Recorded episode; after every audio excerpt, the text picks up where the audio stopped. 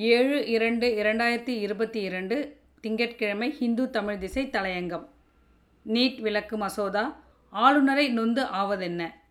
NEET தேர்வுக்கு விலக்களித்து தமிழ்நாடு சட்டமன்றத்தில் நிறைவேற்றப்பட்ட மசோதாவை ஆளுநர் திருப்பி அனுப்பியது தொடர்பாக எழுந்த அரசியல் பதற்றம் அனைத்து கட்சி கூட்டத்துக்கு பிறகு சற்றே தணிந்திருக்கிறது. சிறப்பு சட்டமன்ற தொடரை கூட்டி இளநிலை மருத்துவ படிப்புகளில் நீட் தேர்வுக்கு விலக்களிக்கும் மசோதாவை மீண்டும் நிறைவேற்றி ஆளுநருக்கு அனுப்ப முடிவெடுத்திருப்பதே சரியான அணுகுமுறை. அரசமைப்பு ரீதியிலும் அதுவே சரியானது. ஆனால் உச்ச நீதிமன்ற தீர்ப்பை காரணம் காட்டி ஆளுநர் சட்ட முன்வடிவில் கையெழுத்திடாமல் திருப்பி அனுப்பினார் என்பதற்காக அவர் பதவி விலக வேண்டும் என்று உடனடியாக மக்களவையில் எழுந்த முழக்கங்கள் அரசமைப்பு குறித்த புரிதலின்மை என்பதை காட்டிலும் உணர்ச்சிகரமான அரசியல் காட்சிகளாகத்தான் பொருள் கொள்ளப்படும். ஏற்கனவே அதிமுக ஆட்சி காலத்தில் நீட் தேர்வுக்கு விலக்களித்து நிறைவேற்றப்பட்ட மசோதா குடியரசுத் தலைவரால் திருப்பி அனுப்பப்பட்டது. இப்போது திமுக ஆட்சியில் நிறைவேற்றப்பட்ட மசோதா ஆளுநராலேயே திருப்பி அனுப்பப்பட்டிருக்கிறது. சட்டமன்றத்தில் நிறைவேற்றப்பட்ட மசோதாவின் மீது கையெழுத்திடுவது தவிர்த்து சட்டமன்றத்துக்கு திருப்பி அனுப்பவும் குடியரசுத் தலைவரிடம் கருத்து கேட்டு அனுப்பவும் ஆளுநர் முழு அதிகாரத்தை பெற்றிருக்கிறார். இவை ஒவ்வொன்றுக்கும் எந்த ஒரு கால அவகாசமும் நிர்ணயிக்கப்படவில்லை. எனவே ஆளுநருக்கு அனுப்பப்படுகிற எந்த ஒரு சட்ட முன்வடிவமும் இவற்றில் எந்த ஒரு முடிவையும் சந்திக்க நேரிடலாம்.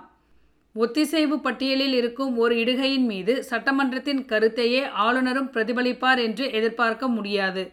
மக்களின் கருத்துக்களை சட்டமன்றம் பிரதிபலிக்கிறது. அதற்கு ஆளுநர் மதிப்பளிக்க வேண்டும் என்று விரும்பப்படுகிறது. ஆனால் ஆளுநரின் செயல்பாடுகள் மத்திய அரசின் கருத்தை எதிரொலிக்கும் வகையிலேயே நமது அரசமைப்பு அமைந்துள்ளது. சட்டமன்றத்தால் மீண்டும் ஒருமுறை நீட் விலக்கு மசோதா நிறைவேற்றப்பட்டு அனுப்பப்பட்டாலும் கூட ஆளுநர் அதற்கு ஒப்புதல் அளிப்பார் என்பதற்கு எந்த உத்தரவாதமும் இல்லை. அவர் அதை குடியரசுத் தலைவரின் கருத்து கேட்டு அனுப்பி வைத்தால் குடியரசுத் தலைவரும் அதை ஏற்றுக்கொள்ள வேண்டிய கட்டாயமில்லை. தமிழ்நாடு அரசு உச்ச நீதிமன்றத்தை அணுகினாலும் தீர்ப்பு சாதகமாக இருக்கும் என்பதற்கும் உறுதியில்லை. ஒத்திசைவு பட்டியலை பொறுத்தவரை மத்திய அரசு தனக்கான அதிகாரத்தை விட்டுக்கொடுக்க தயாராக இல்லை என்பதே இந்த பிரச்சனையின் மையம். இந்நிலையில் கல்வியை மீண்டும் மாநில பட்டியலுக்கு மாற்ற வேண்டும் என்று தனிநபர் மசோதா முன்னெடுப்பு வரவேற்கத்தக்கது. நல்லதொரு விவாதத்தை தொடங்கி வைக்கும். எனினும் மக்களவையில் அறுதி பெரும்பான்மையுடன் விளங்கும் பாஜக மனமிறங்கி வந்தால்தான் அந்த மசோதா நிறைவேறுவதற்கான வாய்ப்பு உருவாகும். தற்போது தமிழ்நாட்டுக்கு முன்னுள்ள தீர்வு என்பது மத்திய அரசோடு ஒரு மனம் திறந்த உரையாடல்தான்.